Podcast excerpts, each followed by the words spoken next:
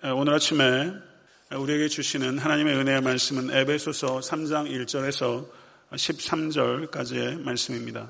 에베소서 3장 1절에서 13절의 말씀 하나하나 단어 단어에 좀 유의하시면서 신중하게 읽었으면 좋겠습니다. 교독하도록 하겠습니다. 제가 먼저 읽겠습니다. 이러므로 그리스도 예수의 일로 너희 이방인을 위하여 갇힌 자 된 나 바울이 말하거니와 너희를 위하여 내게 주신 하나님의 그 은혜의 경륜을 너희가 들었을 터이라. 곧 계시로 내게 비밀을 알게 하신 것은 내가 먼저 간단히 기록함과 같으니 그것을 읽으면 내가 그리스도의 비밀을 깨달은 것을 너희가 알 수 있으리라.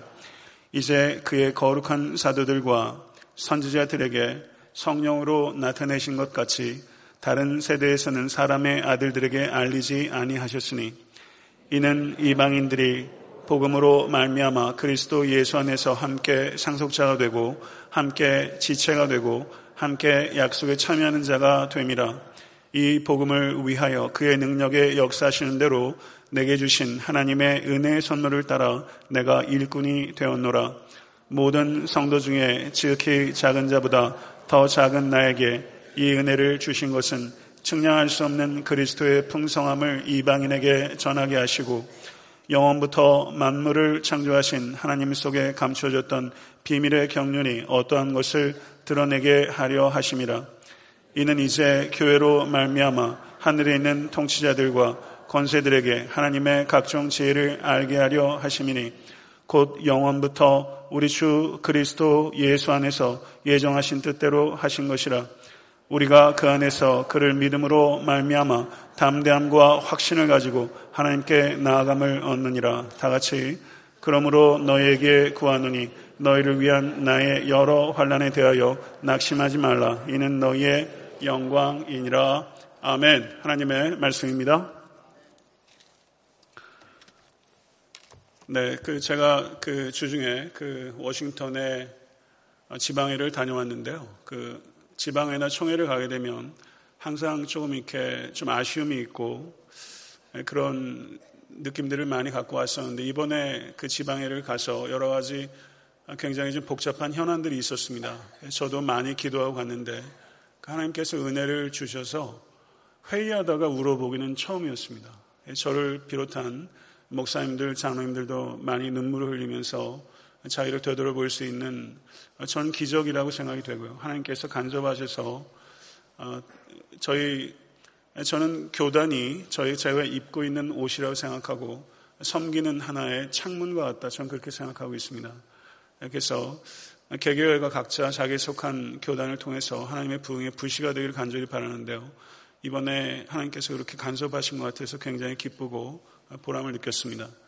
그런데 목사님 한 분이 감기가 걸리셔가지고 그 감기가 싹 도는 통에 저도 며칠 동안 독감으로 굉장히 애를 먹었는데 몸은 많이 회복됐습니다만은 목소리가 또 제가 듣기에도 좀 이렇게 거북살스러운데요. 모쪼록 그 말씀에 집중하시고 은혜 받으실 수 있게 되기를 간절히 바랍니다. 우리 전우차 오빠 한번 돌아보시면서요. 아, 영육간에 강건한 한해 되시기 바랍니다. 좀 이렇게 기도하는 마음으로 좀 축복하시죠. 영육간에 강건한 한해 되시기 바랍니다. 네. 예, 온전하지 못한 사람이 온전한 복음을 전해야 되는 것이 항상 제가 경험하는 갈등입니다. 오늘도 하나님께서 그 온전하신 복음을 온전하지 못한 저를 통해서 강력하고 명확하게 전달하실 수 있게 되기를 기도하는 마음으로 말씀을 증거하겠습니다. 제가 예전에 에베소서 3장 1절부터 13절을 읽게 되면 사실 그렇게 제 마음속에 특별하게 다가오지 않았었습니다. 근데 제가 작년에 파라과이 목회자 세미나를 갔을 때 유독 이 부분을 강의할 때 제 감정이 고양되더니 눈물이 복받쳤습니다. 설교하면서도 우는 일들이 그거 어떻게 인력으로 억지로 하겠어요. 그런데 그것도 드문 일인데 강의하면서 우는 일들은 저에게도 좀 당황스러운 일이었습니다. 그러다 보니까 제 옆에서 저 통역하던 사람도 이 부분에서 같이 뜨겁게 눈물을 흘리고 은혜를 그 나누었습니다. 그 이후로 저는 에베소서 3장 1절부터 13절을 다할 때 그 이후로 이 본문은 저에게 다른 말씀이 됐고 저에게는 레마의 말씀으로 찾아왔습니다. 저는 에베소서 3장 1절에서 13절에 나타나는 이 사도 바울, 저는 사도 바울을 사랑합니다. 사도 바울을 사랑하는 이유는 사도 바울처럼 그리스도를 사랑하는 사람이 매우 드물기 때문입니다. 사도 바울이 에베소서 3장 1절 13절을 이야기할 때 저는 사도 바울 안에 잔잔함과 뜨거움이 공존하고 있는 것을 보게 됩니다. 여기에 나타나는 사도 바울의 뜨거움은 뜨겁다 못해 맹렬하게 느껴질 정도입니다. 사도 바울은 호수같이 잔잔하고 불과 같이 맹렬합니다. 근데 이 호수처럼 잔잔하고 불과 같이 맹렬한 이 상극인 것 같은 이 두 가지가 사도 바울에서 완전히 녹아진 것은 사도 바울의 인격의 수양의 결과가 아니라 저가 그토록 사랑하는 예수 그리스도와의 동행의 결과입니다. 이 말씀을 통해서 그리고 여러분과 저의 평생의 그리스도와의 동행을 통해서 여러분과 저도 더 잔잔해지고 더 맹렬해질 수 있는 은혜가 임할 수 있게 되기를 간절히 소원하는 마음으로 말씀을 증거합니다. 에베소 3장 1절 13절은 사도 바울이 자신에게 하나님께서 은혜로 주신 두 가지 선물들에 대해서 선포하고 있는 부분입니다. 바울은 자신을 소개하기를 3장 1절의 말씀을 보세요. 3장 1절에 같이 한번 읽어보겠습니다. 그리스도 예수의 일로 너희 이방을 위해서 갇힌 자 된 나 바울이 말하거니와 이렇게 말하고 있어요. 나 바울은 에고 파울로스 사도 바울의 서신서가 많잖아요. 근데 사도 바울의 전체 서신서 중에서 에고 파울로스라고 사도 바울이 말한 경우는 아홉 번이에요. 사도 바울은 나 바울은 이렇게 말하면서 담대하고 뜨겁게 말하고 있어요. 언제 이렇게 우리 안에 담대함이 생깁니까? 에베소서 4장 1절을 보게 되면 그러므로 주 안에 갇힌 내가 너희를 권하노니 너희가 부르심을 입은 부름에 합당하게 행하여 빌레몬서 1장 1절도 그리스도 예수를 위하여 갇힌 자 된 바울과 및 형제 디모데는 이라고 말하고 있고요. 디모데후서 1장 8절을 봐도 그러므로 내가 우리 주의 증거와 또는 주를 위하여 갇힌 자 된 나를 부끄러워 말고 오직 하나님의 능력을 쫓아 복음과 함께 고난을 받으라. 이렇게 사도 바울이 담대하게 요청하고 있습니다. 사도 바울의 이 담대함과 뜨거움의 원천은 사도 바울의 그리스도 예수의 포로이기 때문입니다. 저는 한글 번역이 조금 아쉬움이 있어요. 근데 여기에서 그리스도 예수의 일로 갇힌 자라고 표현하고 있는데 실제 성경 원어는 ὁ δέσμιος τοῦ Χριστοῦ Ἰησοῦ 성경 원어는 그렇게 되어 있는데요. 이 ὁ 이거는 정관사 the입니다. δέσμιος 멋진 말이에요. δέσμιος는 prisoner라는 뜻입니다.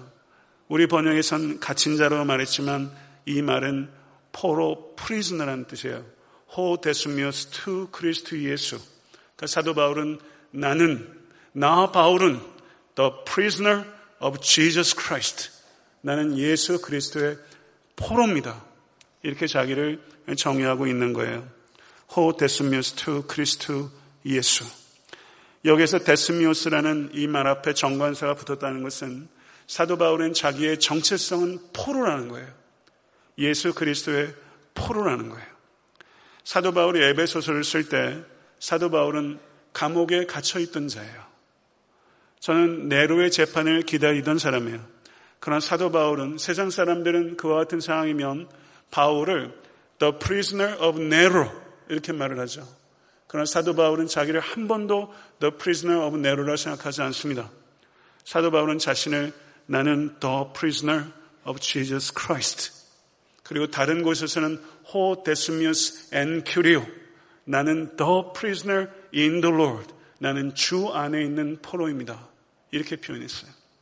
사랑하는 성도 여러분, 사도 바울은 네로라는 절대 권력의 힘 때문에 감옥에 갇혀 있는 자가 아니라 예수 그리스도의 사랑의 힘 때문에 그리고 그 예수를 사랑하는 힘 때문에 감옥에 차발적으로 갇혀 있는 자예요.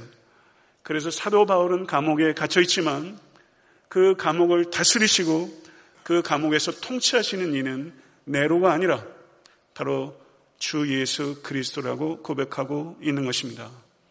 그렇기 때문에 사도 바울에게 있어서 감옥 생활은 페널티, 징벌이 아니라 사도 바울에게 있어서 감옥 생활은 프리빌리지, 저에게는 특권입니다. 사랑하는 성도 여러분, 요한 에슬렘 목사님이 이런 말을 했어요. 나에게 하나님만을 두려워하는 사람 100사람만 붙여주십시오. 그럼 영국을 뒤집어 놓을 수 있습니다. 이렇게 말했어요. 저는 이 요한 에슬렘 말을 조금 바꿔보고 싶어요. 하나님, 에탄타 섬기는 교회, the prisoner of Christ, the prisoner in the Lord, 그리스도의 포로된 자 10명만 주시옵소서. 그럼 에트란타 섬기는 교회는 뒤집어질 것입니다. 저는 이렇게 우리가 이해할 수 있다고 생각해요. 사랑하는 성도 여러분, 목회자가 그리스도의 포로가 되어야 되고 이 자리에 계신 한 분한 한 분이 the prisoner of Christ가 되실 수 있게 간절히 바랍니다. 정말 교단에 나는 그리스도의 포로입니다. 라고 말할 수 있는 누가 봐도 자타공인으로 그리스도의 포로라고 말할 수 있는 목회자 10명만 있으면 아마 교단에선 큰 지진과 같은 지각 변동이 일어날 거예요. 저는 여러분과 제가 이 단일한 소망을 가지고 그리스도의 포로가 되는 일에 우리의 삶을 전념할 수 있게 되기 간절히 소원합니다. 3장 2절부터 6절을 보시게 되면 사도 바울에게 하나님께서 은혜를 주신 첫 번째 선물을 설명하고 있는데 그 선물을 사도 바울이 뭐라고 말하냐면 비밀이라고 말하고 있어요. 비밀. 영어로는 mystery. 그리스어는 mysterion. 사도 바울은 이 비밀이라는 말을 사랑합니다. 이 비밀이라는 말이 어디에 나오냐면요. 3절의 비밀, 4절의 비밀, 9절의 비밀 세 번 나와요. 그런데 복음이란 단어도 여러 번 등장해요. 복음이란 말이 그리스어로 유한겔리온, 영어로 가스펠이에요. 유한겔리온, 이건 알아야 되는 단어입니다. good news라는 뜻이에요. 이게 6절과 7절에 등장해요. 비밀이 세 번, 복음이 두 번. 사도 바울은 이 비밀이 복음이라는 거예요. 같은 뜻이에요. 사도 바울에게 계시된 진리를 사도 바울은 비밀이라고 표현했고 그리고 사도 바울의 계시된 진리를 사도 바울이 선포해서 선포된 진리가 되었을 때 그것을 복음이라고 표현한 것입니다. 이해하셨습니까? 사도 바울에게 계시된 진리 그것을 비밀이라고 표현했고 자신이 선포한 선포된 진리 그것을 사도 바울은 복음이라고 이야기한 거예요. 그리고 그에게 주신 은혜의 두 번째 선물은 이 비밀 곧 신적 계시 divine revelation gospel 이것을 전하는 소명 이것이 사도 바울에게 주신 두 번째 은혜의 선물이라고 이야기한 것입니다. 사도 바울에게 주신 두 가지 은혜의 선물, 복음과 소명이에요. 복음과 소명은 결코 분리되지 않습니다. 하나님께서는 예수 그리스도를 통해서 우리를 구원하셨고, 우리를 통해서 그 구원의 기쁜 소식을 알리시기로 계획하셨습니다. 믿으십니까? 이것을 진심으로 믿으신다면 전도는 해도 되고 안 해도 되는 선택사항이 아니에요. 전도는 전도 폭발을 훈련한 사람만이 하는 게 아니에요. 전도는 하나님께서 그리스도를 통해서 우리를 값없이 구원하셨다는 것을 믿는 사람이라면 반드시 해야 하고 할 수밖에 없는 일입니다. 작년 한 해를 살아오시면서 예수께서 구원에 이르는 유일한 길이라는 것에도 한 번도 뜨겁게 전해보지 못했다면 그것은 하나님의 계획에 대한 불순종이며 그것은 침묵하는 죄를 범한 것입니다. 그것이 사실입니다. 저는 아프더라도 이것을 여러분에게 이야기해야 하는 것입니다. 2절의 말씀을 한번 보십시오. 너희를 위하여 내게 주신 하나님의 그 은혜의 경륜을 너희가 들었을 터이라. 이렇게 말하고 있어요. 너희를 위하여 내게 주신 하나님의 그 은혜의 경륜. 성도 여러분, 은혜는 이타성이 있어야 한다는 거예요. 내가 은혜 받는 것으로 중요하지, 충분하지 않아요. 너희를 위해서 내게 주신 은혜예요. 오늘 이 예배를 통해서 은혜가 여러분에게 주어진다면 거기에는 책임이 발생하는 것이고 누군가를 위해서 그 은혜를 나누도록 여러분에게 은혜를 주셨다는 것을 받아들이시겠습니까? 사도 바울께서는 자신에게 주신 이 비밀, divine revelation에 대해서 갈라디아서 1장 11절에서 12절에 말씀하시기를 형제들아 내가 너희에게 알게 하느니 내가 전한 복음이 사람의 뜻을 따라 된 것이 아니라 이는 내가 사람에게서 받은 것도 아니요 배운 것도 아니요 오직 예수 그리스도의 계시로 말미암은 것이라 이렇게 분명하게 말했습니다. 이게 어떤 의미라고 생각하십니까? 바울은 그의 서신서에서 종종 복음을 내 복음, 나의 복음이라고 표현했어요. τὸ εὐαγγέλιόν μου, my gospel로 표현했습니다. 로마서 2장 16절을 보게 되면 곧 내 복음에 이른 바와 같이 하나님이 예수 그리스도로 말미암아 사람들의 은밀한 것을 심판하시는 그날이라. 저기 보면 명확하게 나의 복음이라는 표현이 있습니다. 맞습니까? my gospel이라 표현했어요. 그러면 my gospel이라 표현했을 때 이건 어떤 것을 의미하는 것입니까? 사도 바울이 교만하기 때문에 이렇게 표현할 수 있는 겁니까? 사도기 때문에 이렇게 표현해도 되는 것입니까? 아니면 사도 바울은 자기네 자신의 복음은 주관적인 요소가 있기 때문에 my gospel로 표현하는 것입니까? 여기에는 어떤 의미가 있는 것일까요? 이것은 사도 바울에게만 하나님께서 특별하게 계시해 주신 복음이 있기 때문에 사도 바울은 my gospel이라고 표현한 것입니다. 이것에 대해서 제가 설명할 것입니다. 경청하시기 바랍니다. 갈라디아서 2장을 보게 되면 사도 바울이 예루살렘에 가서 자신이 이방 가운데 전파하는 복음을 예루살렘에 있는 사도들에게 제시하였다. 이렇게 표현하고 있습니다. 사도 바울이 예루살렘에 있는 사도들에게 자신이 전파하는 복음을 제시한 이유는 자신이 전파하는 복음에 대해서 사도 바울이 스스로가 확신하지 못한 부분이 있어서도 아닙니다. 소위 예수님과 공생애를 같이 하면서 있었던 사도들로부터 검증을 받거나 혹은 자신의 복음이 그들의 복음에 의해서 보완받기 위해서 예루살렘에 올라간 것이 아닙니다. 사도 바울이 갈라디아서에서 이야기하는 것은 유대주의자들의 영향력을 반드시 타파하여야 했기 때문에 사도 바울은 복음을 제시했던 것입니다. 그러면 유대주의자들은 주데이저라고 이렇게 얘기하는데 유대주의자들은 어떤 사람을 가리키는가? 유대인들, 그리스도인들 가운데 적지 않은 숫자가 이방인 그리스도인들이 구원을 확실하게 하기 위해서는 모세율법이 정한 절기와 음식법과 특별히 할례를 보완하지 않으면 안 된다라고 이야기하던 사람들이 교회에 들어왔습니다. 이것이 갈라디아 교회 가장 중차대한 문제였습니다. 그리고 유대주의자들은 예루살렘에 있는 사도들은 격상시키고 사도 바울은 격하시키며 이간질했습니다. 사도 바울은 예루살렘에 있는 사도들의 권위를 무시하지도 부인하지도 않았습니다. 그렇지만 유대주의자들이 예루살렘 사도들에게 지나치게 아첨을 하고 자신과 대립시키고 반목시키려고 하는 이간질을 무산시켜야 될 필요성이 반드시 있었습니다. 사도 바울의 사도권은 예루살렘 사도들에게 의해서 주어진 것이 아니라 예수 그리스도 자신에 의해서 주어진 것이고 그의 복음의 근원은 사람에 있는 것이 아니라 그리스도 자신에게 있습니다.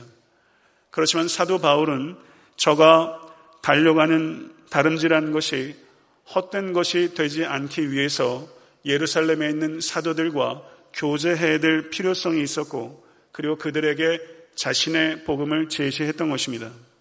그리고 예루살렘에 있던 사도들은 자신들의 복음과 사도 바울이 my gospel이라고 하는 이 gospel이 본질에 있어서 정확하게 일치한다는 것을 기뻐했고 교제의 악수를 나눴던 것입니다. 그 내용이 기록되어 있는 것이 갈라디아서 2장 6절에서 10절의 얘기예요. 저는 성경의 얘기를 그저 여러분께 드릴 뿐입니다. 여러분이 익숙하지 않아서 그래요. 이 장면은 위대한 장면입니다. 복음의 진리는 경쟁자를 만들지 않습니다. 복음은 항상 친구를 만듭니다. 정말 복음에 입각한 교회는 다른 교회를 경쟁 교회로 생각하지 않습니다. 우리는 애틀란타에 있는 수많은 교회들이 있어요. 우리는 다른 교회를 경쟁 상대로 여긴다면 우리는 복음을 상품으로 여기는 것과 같습니다. 우리가 자랑하는 이 복음은 진리이기 때문에 이 진리는 다른 교회들을 형제가 되게 하는 것이지 경쟁자가 되도록 하는 것이 결코 아닙니다. 본질의 일치를 확인하고 역할의 차이를 인정하고 그리고 각자 주어진 소명에 충실하자고 다짐하면서 악수를 나눴어요. 그리고 사도 바울은 이방인에게 그리고 베드로는 할례자에게 나아가기로 각자의 소명에 충실하기로 만남이 이루어졌던 것입니다. 성도 여러분, 예루살렘의 사도와 사도 바울이 가지고 있던 복음의 공통점, 그것을 저를 한번 따라해 보시겠습니까? 캐리그마. 캐리그마라는 말을 많이 들어보셨죠? 복음의 공통점, 복음이 반드시 담고 있어야 되는 복음의 에센스, 그것을 캐리그마라고 합니다. 그것은 예수 그리스도의 생애와 예수 그리스도의 십자가와 예수 그리스도의 부활과 예수 그리스도의 재림이에요. 이게 본질이고 이것에 대해서 일치가 있었던 것입니다. 그렇다면 사도 바울에게 특별히 주어졌던 계시, my gospel로 이야기하신 그 부분은 무엇인가? 복음의 공통된 측면인 케리그마에 새로운 측면이 더해졌는데 사도 바울에게 그리스도께서 이것을 직접 계시하셨어요. 그 내용은 무엇인가 하면 이방인들은 율법과 유대인의 생활 방식에서 자유로우며 예수 그리스도 안에 있는 유대인과 이방인들은 전적으로 동등하다. 아멘. 믿으십니까? 예수 그리스도 안에 있는 이방인들은 모세율법으로부터 전적으로 그런 제사법으로부터 그런 할례로부터 그런 의식법으로부터 음식법으로부터 전적으로 자유로우며 유대인 그리스도인과 이방인 그리스도인들은 그 남자와 여자와 자유자와 종과 모든 사람들이 예수 그리스도 안에서 전적으로 동등하다. 이것이 사도 바울에게 주어진 독특한 것이었습니다. 캐리그마와 사도 바울에 주어진 이 미스테리, 이 두 가지가 합해져서 기독교 복음이 완전성을 갖추게 된 것입니다. 이것을 사도 바울이 영광스럽게 선포한 것이 에베소서 3장 6절의 말씀이에요. 3장 6절의 말씀 다 같이 한번 읽어보도록 하겠습니다. 이는 이방인들이 복음으로 말미암아 그리스도 예수 안에서 함께 상속자가 되고 함께 지체가 되고 함께 약속에 참여하는 자가 됨이라. 아멘. 저 이방인들의 여러분의 이름을 넣어서 생각하시면 느낌이 달라질 거예요. 믿으십니까? 이것이 복음입니다. 이것이 사도 바울에게 은혜로 주어진 첫 번째 선물, 신적 계시, 가스펠이라는 것이죠. 이것에 대해서 3장 7절부터 13절까지 사도 바울은 하나님께서 자신에게 주신 은혜의 두 번째 선물, 복음을 전하는 소명에 대해서 이야기를 합니다. 3장 7절의 말씀을 한번 보세요. 3장 7절 다시 한번 읽겠습니다. 이 복음을 위하여 그의 능력이 역사하시는 대로 내게 주신 하나님의 은혜의 선물을 따라 내가 일꾼이 되었노라. 아멘. 마음이 좀 뜨거워져야 합니다. 이 복음을 위하여 그의 능력이 역사하시는 대로 내게 주신 하나님의 은혜의 선물을 따라 내가 일꾼이 되었노라. 아멘. 성도 여러분, 우리는 은혜로 구원을 얻습니다. 그리고 우리는 은혜로 거룩해집니다. 그리고 우리는 은혜로 일꾼을 일꾼이 되는 것입니다. 믿으십니까? 은혜가 모든 것의 원천이 되는 것입니다. 사랑하는 성도 여러분, 여러분들은 정말 그리스도를 위한 일꾼이십니까? 여러분들께 크든 작든 소명이 주어진 것을 믿으십니까? 그 소명을 감당하고 계십니까? 그 소명을 여러분 개인의 힘으로 감당하고 계십니까? 아니면 그리스도의 은혜로 감당하고 계십니까? 은혜를 잃어버리게 되면 자기 힘으로 하게 되고 사역은 짐이 되어버리고 기쁨은 순식간에 사라지게 될 것입니다. 자기 힘으로 사역을 잘 감당하게 되면 자기 이름을 높이게 되고 하나님의 은혜로 사역을 감당하게 되면 여호와 하나님의 이름만 높아지게 될 것입니다. 8절을 한번 보세요. 8절이 뭐라고 말합니까? 사도 바울은 자기를 소개할 때 모든 성도 중에 지극히 작은 자보다 더 작은 나. 다시 한번 이 부분만 읽어볼까요? 모든 성도 중에 지극히 작은 자보다 더 작은 나. 여러분에게 이 의식 있어야 합니다.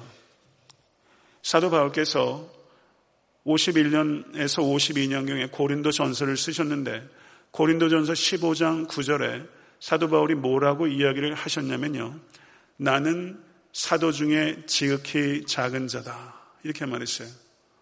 그런데 그로부터 10년이 지나서 에베소서를 쓸 때 모든 사도 중에 지극히 작은 자라고 말했던 사도 바울이 이제 모든 성도 중에 지극히 작은 자보다 더 작은 나라고 자기를 소개하고 있고 그리고 오늘 본문의 에베소서를 기록한 지 2년 뒤에 63년경인 디모데 전서 1장 15절에서는 죄인 중에 내가 괴순이라 이렇게 고백하고 있는 거예요.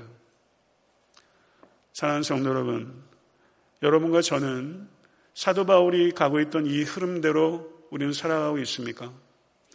모든 사도 중에 지극히 작은 자에서 모든 성도 중에 지극히 작은 자보다 더 작은 자로 죄인 중에 내가 괴수인 자로 사도 바울은 그 위대한 사도는 점점 자기를 가리우고 점점 낮아지고 점점 더 겸손해지는 방향으로 나아가고 있는 거예요. 겸손한 말과 행동을 해야 합니다. 말과 행동이 겸손하지 못한 사람이 많습니다. 그렇지만 말과 행동을 겸손하게 포장한 채로 속에서는 무섭도록 교만한 교양인들이 얼마나 많은지 몰라요. 자기 자신을 깊이 되돌아보십시오. 제이스 라일이라는 목사가 이런 말을 했어요. 세상에서 찾아보기 어려운 것이 두 가지가 있습니다. 첫째는 젊은이의 겸손이요. 둘째는 노인의 만족입니다. 이렇게 말했어요. 세상에서 정말 찾아보기 어려운 두 가지가 첫 번째는 젊은이의 겸손이요. 두 번째는 노인의 만족이다. 오늘 이 자리에도 젊은 세대들 많이 있습니다. 모쪼록 겸손한 젊은이가 되십시오. 그리고 이 자리에도 여러 어르신들 많이 계세요. 모쪼록 자족하는 노년의 삶을 살아가실 수 있게 간절히 추원합니다. 사도 바울이 복음의 일꾼으로 부름받은 지 30년이에요. 그런데 수많은 고난을 이미 겪었어요. 그리고 2년여 뒤에 저는 순교하게 될 것입니다. 그렇지만 저가 복음의 일꾼으로 부름받은 것에 대해서 사도 바울은 한 번도 당연하다고 생각하지 않아요. 그것에 대해서 30년 내내 저는 뜨겁게 감격하고 감사하고 그것을 희한하게 여기고 나는 복음을 핍박하는 자여 포행자라고 디모데전서에서 이야기합니다. 그렇지만 복음의 일꾼으로 불러주시는 것에 대해서 저는 경의하고 있어요. 사랑하는 성도 여러분, 복음의 일꾼으로 쓰임 받으십시오. 그리고 그것에 대해서 항상 경이롭게 여기시고 감사 여기시는 여러분과 제가 될 수 있게 되기를 우리 주 예수 그리스도를 간절히 축원합니다. 근데 사도 바울이 이렇게 자신을 모든 성도들 중에 지극히 작은 자보다 더 작은 자신이라고 이야기하는 또 하나 중요한 이유가 있어요. 사람들은요, 사람들이 자기를 바라보고 자기를 의지하는 것을 사도 바울은 경계해야 될 필요가 있었기 때문입니다. 사도 바울은 사람들이 자신을 의지하지 않고 오직 주님만을 의지하기를 원했습니다. 목회자를 포함해서 이 자리에 계신 장로님들, 목자들, 부서장들께서 항상 유념해야 되는 것은 여러분과 저에게는 강력한 유혹이 있는데 사람을 자기에게 붙이려고 하는 유혹입니다. 이것과 싸워야 합니다. 목회자가 제가 여러분들 한 사람 한 사람과 친밀감이 있어야 되지만 여러분들을 제게 붙이려고 한다면 여러분들은 저를 의심하셔야 됩니다. 어떤 목회자라도 예수 그리스도의 제자를 만들지 않고 자기 제자로 만들려고 하는 사람, 그 사람은 매우 위험하다는 것을 아셔야 돼요. 성도 여러분, 사도행전 11장 23절을 보게 되면 이렇게 말합니다. 저가 이르러 하나님의 은혜를 보고 기뻐하여 모든 사람에게 굳건한 마음으로 주와 함께 머물러 있으라. 이 번역이 뭔지 모르겠네요. 제 번역에서는 이렇게 되어 있습니다. 모든 사람에게 굳은 마음으로 죽게 붙어 있으라. 고난이. 굳은 마음으로 죽게 붙어 있으라. 목회자뿐만 아니라 이 자리에 계신 성도 한 분한 한 분도 여러분 주변의 사람들을 죽게 붙여야 돼요. 어린 생명들 저에게 많죠. 이 자리에 자녀들 양육 때문에 노심초사하시지 않습니까? 자녀 양육에 제일 중요한 게 뭔지 아세요? 자식을 부모에게 붙이지 말고 그리스도께 붙이십시오. 그래야 자녀들이 어려움을 당할 때 부모에게 의지하지 않고 그리스도를 의지합니다. 부모가 자녀에게 꼭 각인시켜야 될 게 있어요. 자녀들을 위해서 부모가 정상적인 부모라면요. 무슨 희생이라도 다 할 수 있죠. 세상이 하도 천년도 무너져서 이런 말 하는 것도 조심스럽지만 정상적인 부모라면 자녀들을 위해서 희생합니다. 그렇지만 자녀에게 얘기를 해야 돼요. 제가 누차 얘기해요. 아들아, 내가 너를 위해서 무엇이라도 희생할 수 있다. 그렇지만 내 사랑의 첫 번째 대상은 아들아, 너가 아니라 우리 주 예수 그리스도다. 이것을 알려 줘야 돼요. 어제 젊은 부부와 결혼했지만 제가 두 사람의 사랑이 온전해지기 위해서는 제가 이렇게 해야 된다고 얘기를 했어요. 남편보다 그리스도를 더 사랑하시고 아내보다 그리스도를 더 사랑하십시오. 그래야 두 분의 사랑이 온전할 것입니다. 제가 그렇게 얘기했어요. 정말 그렇지 않으면요. 우리의 사랑은 다 오염됩니다. 맹신하지 마세요. 우리는 그렇게 고상하지 않습니다. 자녀에게 부모에게 붙이지 않고 그리스도에게 붙이십시오. 그 아이가 얼마나 담대하게 세상 가운데 살아갈지 한번 상상해 보십시오. 모쪼록 여러분들 목장도 마찬가지고 어떤 교회 모임도 마찬가지예요. 사람과 친밀하게 교제하십시오. 그러나 자기에게 붙이지 마세요. 그리스도께 붙이십시오. 그렇게 되는 목회자와 성도가 될 수 있게 되기를 간절히 소원합니다. 사도 바울의 복음의 일꾼으로서 세 가지 역할을 이야기합니다. 첫째, 8절을 보십시오. 생전 처음 듣는 것 같으면 성경을 참 건성으로 읽으시는 거예요. 8절 한번 보세요. 복음의 일꾼의 첫 번째 역할. 측량할 수 없는 그리스도의 풍성을 이방인에게 전하는 것. 두 번째, 9절. 영원부터 만물을 창조하신 하나님 속에 감추었던 비밀의 경륜이 어떠한 것을 드러내는 것. 세 번째 10절 교회로 말미암아 하늘에서 정사와 권세들에게 하나님의 각종 지혜를 알게 하는 것. 이 세 가지가 사도 바울은 자신의 복음의 일꾼으로서의 사명이라고 말했어요. 성도 여러분, 여기서 측량할 수 없는 그리스도의 풍성이라고 말할 때 이 측량할 수 없다는 것은 바닥에 닿을 수 없을 만큼 심히 깊어서 깊이를 도저히 잴 수 없는 호수나 바다를 묘사하는 것입니다. 예수 그리스도 안에 있는 풍성함은 헤아릴 수도 없고 추적할 수도 없고 도달할 수도 없고 무한한 풍성함입니다. 이것을 진실로 믿으시고 경험하시는 모든 권속 되실 수 있게 되길 간절히 축원합니다.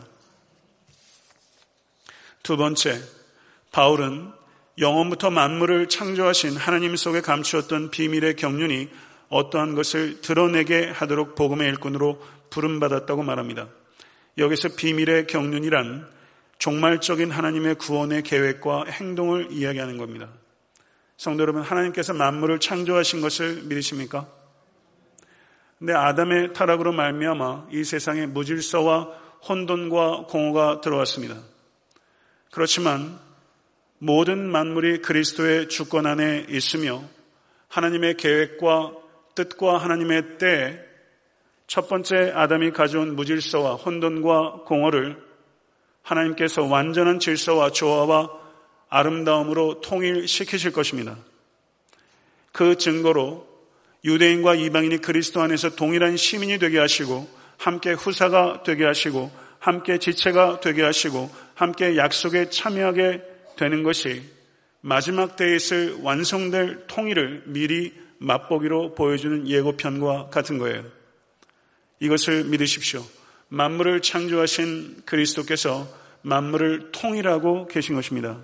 세 번째, 하늘에서 정사와 권세들에게 하나님의 각종 지혜를 알게 하도록 하기 위해서 복음의 일꾼으로 부르셨습니다.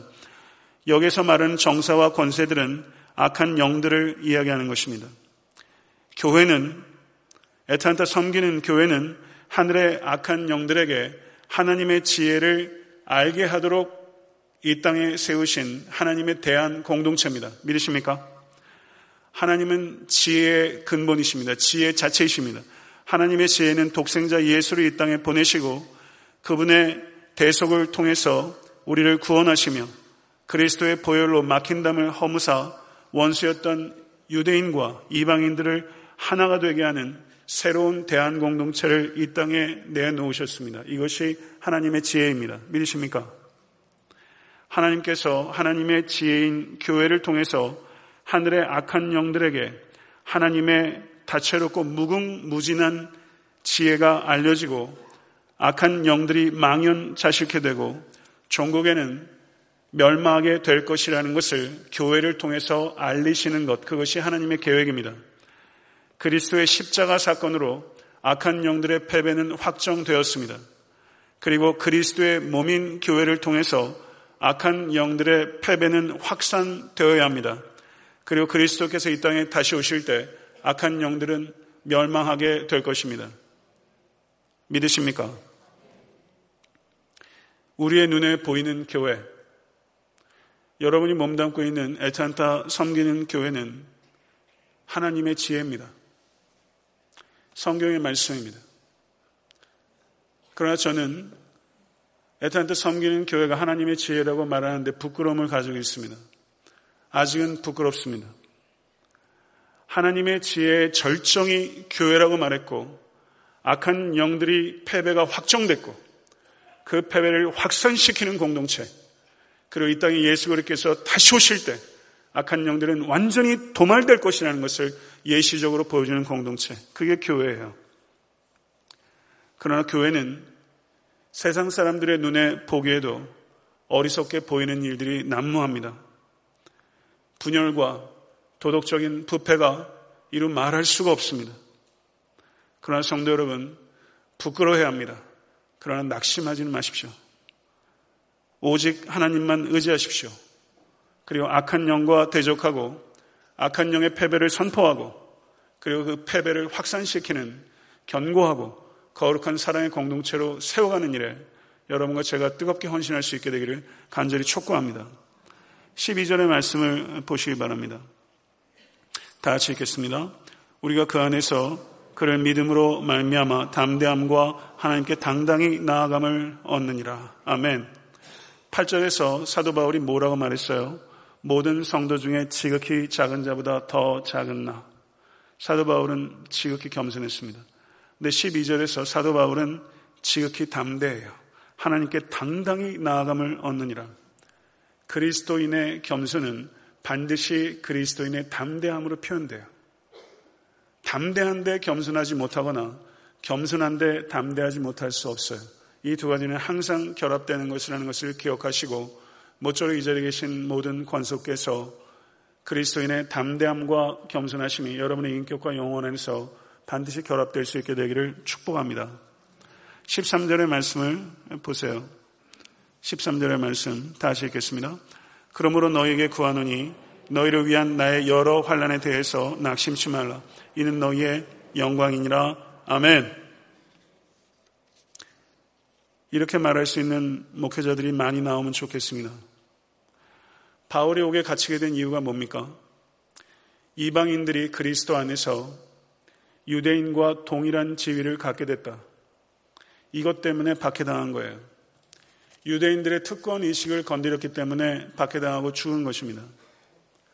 제가 일전에 텍사스에 휴가차 갔어요. 그래서 교단 목사님들 다 개척교 하신다고 힘들어요. 그래서 만나서 식사를 같이 했는데 같이 식사를 하는데 그 일식집 이름이 강북이에요. 그래서 제가 어? 아틀란타에도 강북이 있는데 그랬더니 그분이 내려와서 시작했대요. 근데 지금은 주인은 바뀌었대요. 그리고 또 Breakers가 있대요. 어? 애틀란타에 Breakers 있는데 그때 그 사장이 그 사장이래요. 그러더니 목사님이 얘기를 하시더라고요. Breakers 개업식 할 때 텍사스에서 방귀 좀 낀다는 사람은 다 와 있더래요. 무슨 뜻인지 아시겠어요? 한가닥 하는 사람들은 그 거기에 다 와 있더래요. 방귀 좀 끼는 사람은 다 와 있더라. 그래서 웃었어요. 여러분은 방귀 좀 끼는 사람이세요? 여러분에게는 특권의식 없으세요? 사도 바울이 특권의식 건드려서 죽은 겁니다. 제가 교회를 개척하고 목회를 하면 지방회를 가게 되면 목사님들이 저한테 많이 그래요. 아, 개척교회 목사님은 우리랑은 달라요. 개척하신 목사님은 우리랑은 다르대요. 자기는 청빙받아 간 목사래요. 그래서 위태위태하다는 거죠. 그래서 개척하신 목사님은 다르대요. 개척하신 목사님들에게 특권의식이 있어요. 내 교회라는 생각이 있어요. 제게도 그런 생각이 전혀 없이는 않을지도 모르겠어요.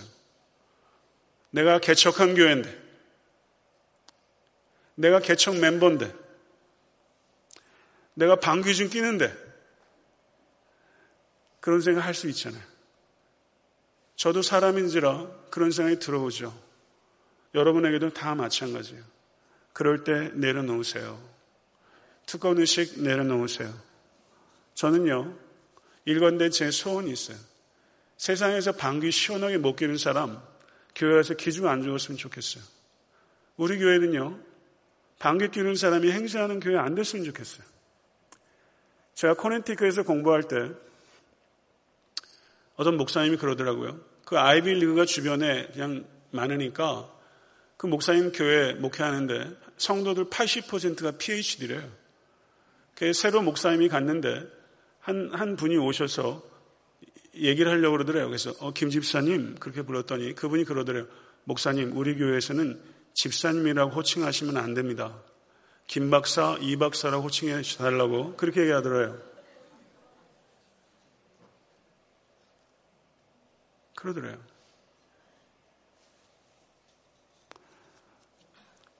저는 그 교회에 오면서 아까 일부 예배 끝나고 좀 웃긴 얘기를 했어요.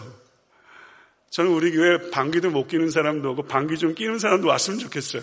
근데 교회 안에서는 안 꼈으면 좋겠어요. 한국의 제 모교회에서도 이름 좀 꽤 있다는 변호사가 교회 오셨어요. 근데 목사님이 계속 김 변호사님, 김 변호사님 그러는데 아, 제가 청년인데도 그게 그렇게 듣기가 편치 않더라고요. 그런 건 교회에서 빼야 됩니다. 저는 목사입니다. 그렇지만 이건 저한테 기능적 건이에요. 저에게 정말 중요한 건 전 성도입니다. 우리에게 중요한 것은 단 하나예요. 예수 안에 있느냐, 예수 밖에 있느냐. 이것만 중요해요. 우리에게 정말 불쌍한 사람은요, 못 먹는 사람, 못 배우는 사람이 아니라 예수 밖에 있는 사람이에요. 우리의 정말 관심사가 그게 돼야 돼요. 근데 여러분도 약하고 저도 약해요. 세상에서 행사하는 사람 왠지 의식되고 뭔가 말 한마디라도 거들어져야 될 것 같고 그런 데서 우리는 자유롭진 않아요. 그렇지만 의식적으로 노력해야 돼요. 우리 안에 정말 중요한 것은 예수 안에 있는 거예요. 예선에 들어올 수 있도록 그분들을 잘 이끄는 것. 그래서 여러분들이 세상적으로도 하는 일들이 잘 돼서 경제적으로도 유복하고 차고 넘치면 얼마나 좋겠어요. 그거 위해 제가 기도하지 않겠어요. 그렇지만 공부하는 일들도 좋은 대학, 유수한 학자들, 역량 있는 사람들, 정치 지도자들, 우리 자녀들 가운데 많이 나오면 좋겠어요. 그러나 예수 안에서 있는 것만을 자랑하는 사람들이 되면 좋겠어요. 정말 그렇게 되는 공동체가 될 수 있길 간절히 바랍니다. 우리가 자랑해야 될 것, 정말 영광은 무엇인가? 그리스도를 위해서 당한 고난이에요. 너희를 위한 나의 여러 환란에 대해서 낙심치 말라. 이는 너희의 영광이니라. 이렇게 말할 수 있는 목회자, 부디 만나십시오. 사랑하는 성도 여러분, 복음을 진심으로 믿으면 복음을 위해서 삶을 드리게 됩니다. 이 두 가지는 구분되지 않아요. 만약에 복음을 위해서 아직까지 삶을 드리지 않고 있다면 그거 이상한 겁니다. 사랑하는 성도 여러분, 우리 모두가 하나님의 영광을 위해서 잃어버린 영혼을 위해서 The prisoner of Jesus Christ who dismissed to 그리스도 예수 나는 예수 그리스도의 포로입니다. 이 정체성을 가지고 살아가시는 모든 권속과 제가 될 수 있게 될 간절히 소망하고 또 소원합니다. 기도하겠습니다. 오늘 말씀을 우리 잠깐 제가 요약하겠습니다. 눈을 감으시고 마음속에 정리하십시오. 세상 무엇에도 매이지 않고 예수 그리스도의 포로라는 확고한 의식을 가져야 합니다. 우리가 받은 복음과 그 복음을 전해야 하는 소명은 결코 분리되지 않습니다. 우리는 침묵하는 죄에 대해서 회개하고 복음을 입으로 선포하고 삶으로 증명해야 합니다. 본질의 일치를, 역할의 차이를 인정하고 책임있게 자신의 소명을 감당하는 성숙한 공동체가 되어야 합니다. 우리는 사람들을 나에게 붙이는 사람이 아니라 죽게 붙이는 사람이 되어야 합니다.